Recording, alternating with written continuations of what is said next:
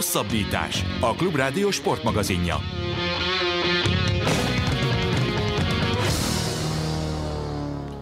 Megyünk tovább, és kézilabdával fogunk foglalkozni, mert a hölgyeknél és az uraknál is most már megvan igazából az út a Final Fourig. A hölgyeknél ugye bár Budapest ad majd otthont a legjobb négynek, az urak pedig majd Kölnben játszanak a döntőért, és mind az uraknál, mind a, a nőknél megvan az a, a szépsége ennek az egésznek, hogy még akár két magyar csapat is bejuthat a Final Fourba, ami, ami egy óriási dolog lenne. Kezdjük a hölgyekkel? Úgy, Kezdhetjük a hölgyekkel. Ugye szép. Fradi és a Győr az a két csapat, amelyről beszélünk. Mindkét gárda előtt Igazából ez kérdés, nehéz feladat, nehéz út áll előttük, vagy az egyiknek egyszerűbb, a másiknak bonyolultabb? Hát ugye abból a szempontból mindenképp egyszerűbb az élete a nőknek, hogy itt már a negyed döntőknél járnak, és ugye itt május elején van a Final Four 11-12-én. Um, hát a Győrnél ott ugye elvileg a Győr a legjobb csapat a világon. Tehát kikövezett út vezet a Nem is az, hogy kikövezett, de hogy meg kell oldani. Uh-huh. Tehát uh, igazából náluk becsúszhat valami olyan rossz meccs, ami, ami megakadályozná Győrt abban, hogy bejusson a Final Four-ba, de hogyha azt nézed, hogy játszottak 12 meccset ebben a BL szezonban, abból uh, tizet megnyertek, két döntetlenjük volt, mind a kettő a Fradi ellen. Hm. Ami ugye azért érdekes, mert a Fradi meg a továbbjutásért küzdött sokáig a, a BL középdöntőjében, de a Győr ellen az annyira más, az olyan, mint hogyha a férfiaknál a Veszprém meg a Szeged egy uh-huh.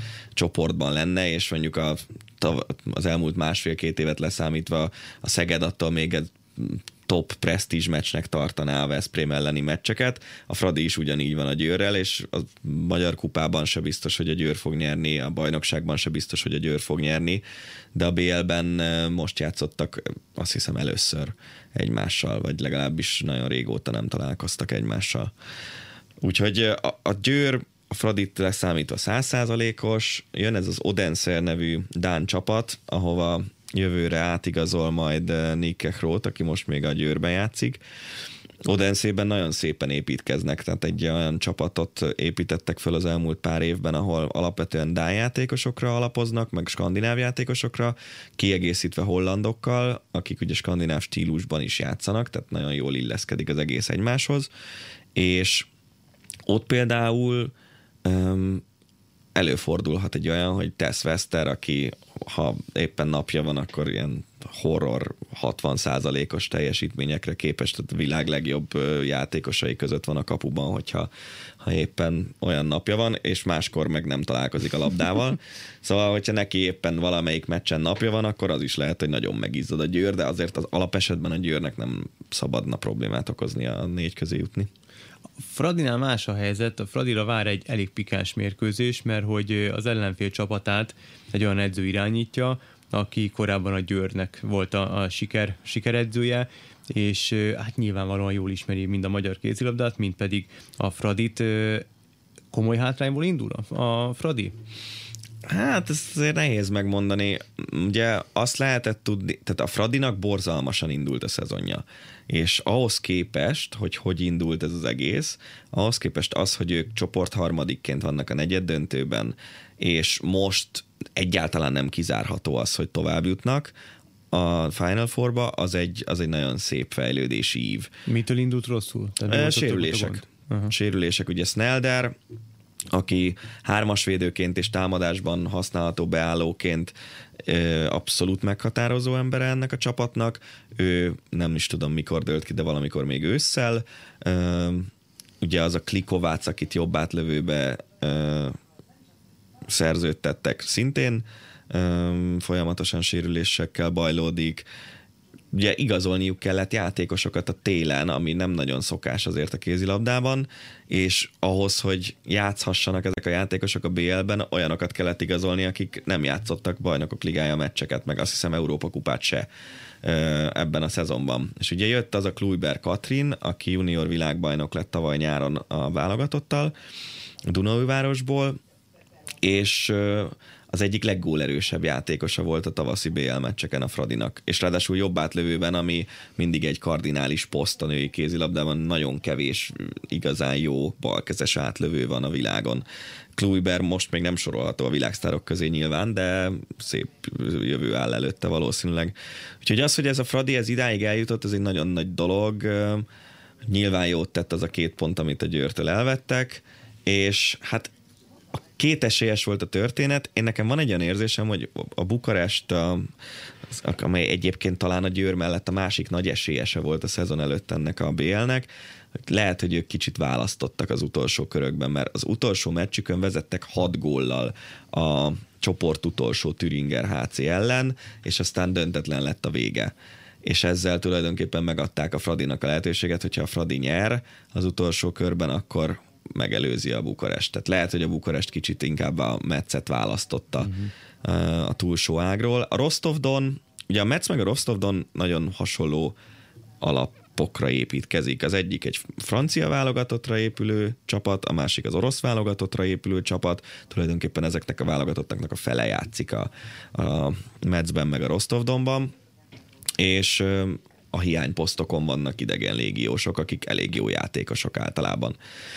Úgyhogy nem tudom őszintén szóval megmondani, hogy a Metsz vagy a Rostovdon az erősebb csapat. A csoportkörben egyébként ugyanannyi ponttal zártak, a Metsz sokkal jobb gólkülönbséggel, de nehéz feladat, az biztos. Tehát nem a, nem a Fradi az esélyes a Rostovdon ellen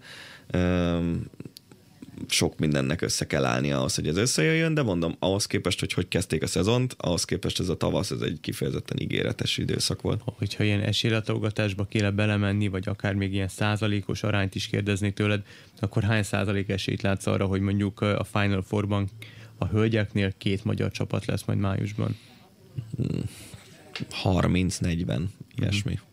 De én mindig optimista vagyok, meg nekem a Fradi az... Uh, kicsit a szívügyem a női kézilabdában. Egyébként nem mondhatom azt, hogy túlságosan szimpatizálnék a klubbal, meg a vezetéssel, meg akármivel, de tetszik ez az elf, hogy tényleg mindig inkább fiatalokat próbálnak beépíteni. Most uh, tegnap bemutatkozott egy 17 éves lány, a, aki saját nevelés, gólt lőtt, és ezekből nagyon sok ilyen történet van. Háfra Noémi például most a BL listáján a negyedik helyen zárta ezt a első 12 meccset, miközben egy 20 éves vagy 21 éves saját nevelésű játékosról beszélünk, úgyhogy ez, ez nekem mindig is szimpatikusabb lesz, hogyha egy csapat saját nevelésű vagy magyar fiatalokat megvásárolnak és nevelik tovább őket, mint hogy tele van külföldi világsztárral összevásárolt csapatként. Anélkül, hogy ilyen nagyon nagy szavakat használnak a magyar kézilabdának, azért nagyon jót tenne, hogyha egy Fradi bejutna a legjobb négy közé? Biztos, meg szerintem a nemzetközinek is, mert azért a, nem akarom bántani a győri szurkolókat, de most gondold el, hogy a paplászlóban mondjuk van 6000 fradista, uh-huh. és milyen hangulatot csinálnának ott. Úgyhogy szerintem nem, nem tenne rosszat semmiképp. Uh, evezünk át az urak térfelére, most már csak azért is, mert hogy olyan rettentő sok idő nincs már a műsorból. Ott ugyebár a, Veszprém és a Pixeged az, amely a magyar színeket képviseli. A Pik talán története legjobb időszakát éri. Mostanság, mind a bajnokságban, mind pedig a nemzetközi porondon kar, elérhető távolságra van a Szegedtől a, a Final Four? Tehát hogyha a Fradit meg a, meg a, a Szegedet vetjük össze a nőknél, illetve az uraknál, akkor akkor ugyanúgy kevés százalék esélyt adsz a Szegednek, hogy bejusson a nem. legjobb négy közé, vagy azért jóval több esélyük van rá? Ha, ha az őszi Szegedet mondaná, néznénk, vagy az őszi Szegedet vennénk alapul, akkor azt mondanám, hogy ilyen 60-70 százalék mm-hmm. közé mondanám. Náluk ugye két kört kell menni Szegednél is, Veszprémnél is. Az első az elvileg nem okozhat gondot, mert a férfiaknál a BL évek óta úgy zajlik, hogy van egy erősebbik ág, és az erősebbik ágon a csoport elsők azok automatikusan a negyed döntőbe jutnak, a csoport másodikoknak, és a Veszprém és a Szeged is második lett. Az alsó ág két legjobbjával kell egy-egy meccset játszania. Most itt a Sporting Lisszabon, azért a portugál kézilabda sosem volt a világ legjobbjai között, illetve az a Viszla Plock, a másik ellenfél, a Szeged ellenfele, ahol Csavi Szabati az edző, de ahol azért mindig is szűkek voltak a lehetőségek. Ez a két ellenfél, elvileg ez nem okozhat gondot, attól függetlenül, ha nem veszik komolyan őket, meg nem koncentrálnak oda, hanem ahogy mondani szokták, csak a MESZ küldik fel uh-huh. a mhm. pályára, akkor nyilván ki fogja ejteni akármelyik magyar csapatot, akármelyik ellenfél.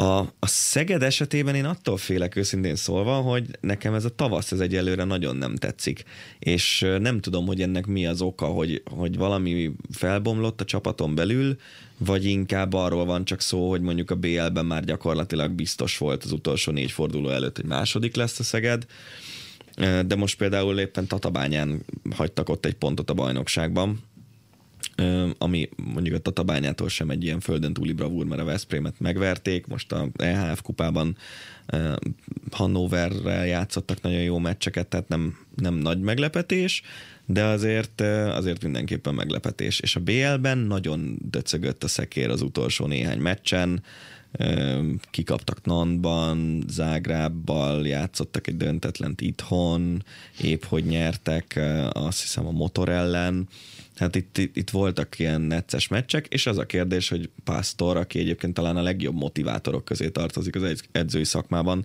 mit tud kihozni a játékosokból itt a, a leginkább a negyed döntőben.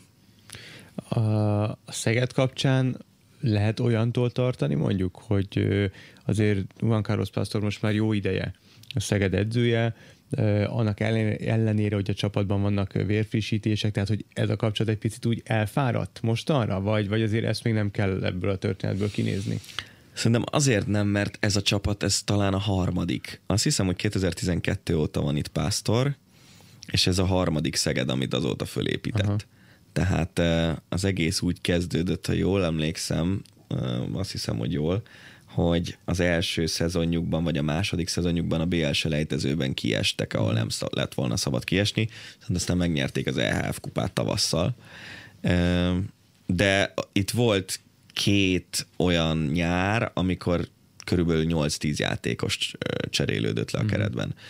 Ez a nyár, vagy ez a szezon, ez a második szezonja igazából a mostani csapatnak, és most már csak nyáron olyanok érkeztek, akik, akik tényleg a, nagyon jó Szegedet a legjobb európai csapatok közé tudták emelni. Uh-huh. Gondolok itt mondjuk Kanyajászra, vagy vagy Makedára, akik ugye régről ismerték Pásztort, és tökéletesen illeszkedtek ebbe a rendszerbe, vagy Alilovicsra, aki ezért még mindig a legjobb kapusok közé tartozik, hogyha éppen olyan napja van. Úgyhogy szerintem elfáradni még nem fog ez a dolog. Az biztos, hogy például az, hogy mondjuk már lehet tudni, hogy Balogh Zsolt Tatabányára kerül, mert ő lett volna a harmadik számú jobb átlövő a következő szezonban, az biztos nem tesz jót, uh-huh. és a Szegednél is azért ugye éveken keresztül a, a, a Szeged volt a pozitív példa, hogy több magyar játékos, és hogy a válogatott emberek, stb. Most azért Szegeden is egyértelmű, hogy epizód szereplők a magyarok, talán Bánhid itt leszámítva, uh-huh. de de, de ettől még ez egy nagyon-nagyon jól csapat, és nagyon jól fölépített csapat. Úgyhogy, úgyhogy alapesetben a Szegednek ugye itt a Várdár Skopje lehet az ellenfél, egy nagyon hasonló stratégiát követő csapat. Az ottani edző Roberto Garcia Parondo, ugye azt hiszem öt éve még Szegeden játszott konkrétan Pásztor keze alatt, tehát Pastor olyan kicsit, mint Bill Belichick az NFL-ben, hogy, hogy lehet egy ilyen faágrajzot oh. rajzolni, hogy kik kerültek ki a keze alól, és kikkel játszott még együtt, meg aztán kiket edzett, és azok már mind-mind nagy edzők. Gondolok egyébként Davisra is, aki hmm. a Veszprém edzője, meg, meg, meg Garcia Parondóra, meg Raúl Gonzálezre, aki a Paris Saint-Germainnél van, tehát Pastor egy ilyen edzőpápa.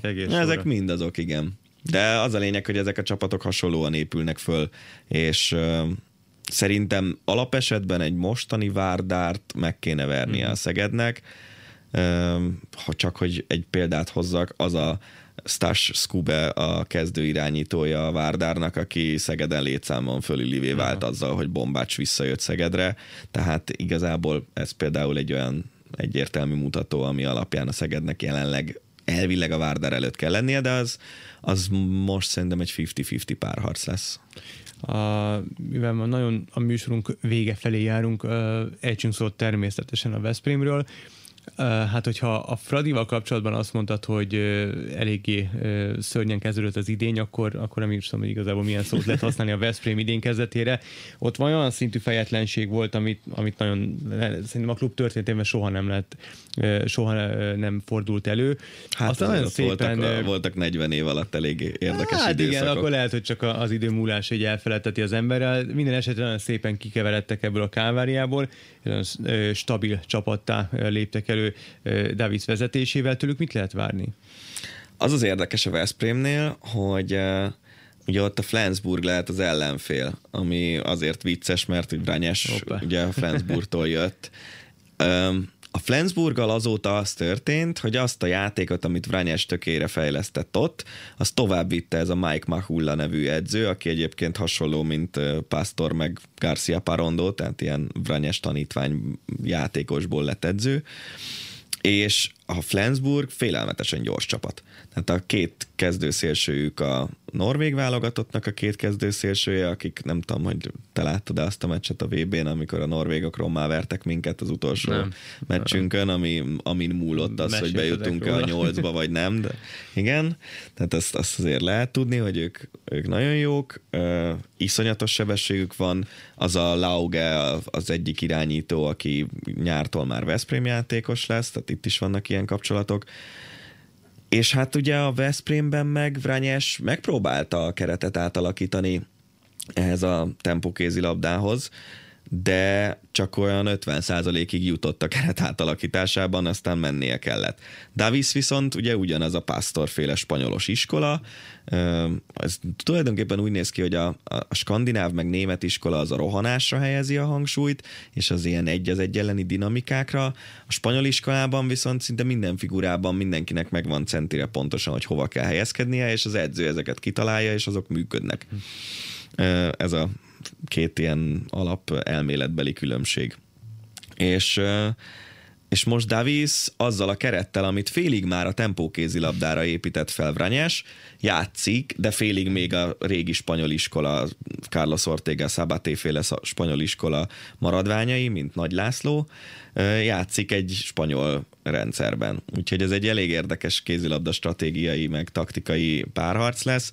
Ha meg lehet állítani a Flensburgot, akkor, és tavasszal egyébként azért a Veszprém ezeket a neccesebb meccseit megnyeregette, tehát sikerült nyerni Kielcében az utolsó körben, előtte Skopjéban, azért ez két elég nehéz idegenbeli meccs volt, még azt hiszem talán decemberben sikerült nyerni a Lőven ellen is idegenben, akik hasonló kézilabdát játszanak a Flensburghoz. Ez, ez is olyan, hogy 50-50-nek mondanám annyira kiegyenlített, talán a fölül kilóg a Paris Saint-Germain és a Barcelona, alattuk van 6-8 csapat, akik, akik nagyjából hasonlóan erősek, ebben benne van a Veszprém meg a Szeged is, és hát bízunk a legjobbakban. Azt azért el lehet mondani itt zárásként, hogy a Szegednek mondjuk egy kicsit lefele ível most a, a játéka, úgyhogy nem feltétlenül jókor jön a, a rájátszás, a Veszprém viszont elindult felfelé, Igen. akkor ők, ők pozitív élményekkel indulhatnak neki a, a, a rájátszásnak. Az időnk lejárt, a témára nyilvánvalóan vissza fogunk térni, főleg ahogy közeledik majd a Final Four. A, erre a hétre ennyi volt a hosszabbítás, Év Dánielt és Farkasvölgyi Gábort hallották, viszont hallásra. Önök a hosszabbítást, a Klubrádió sportmagazinját hallották. Az elhangzottakról bővebben is olvashatnak a hosszabbítás.hu weboldalon.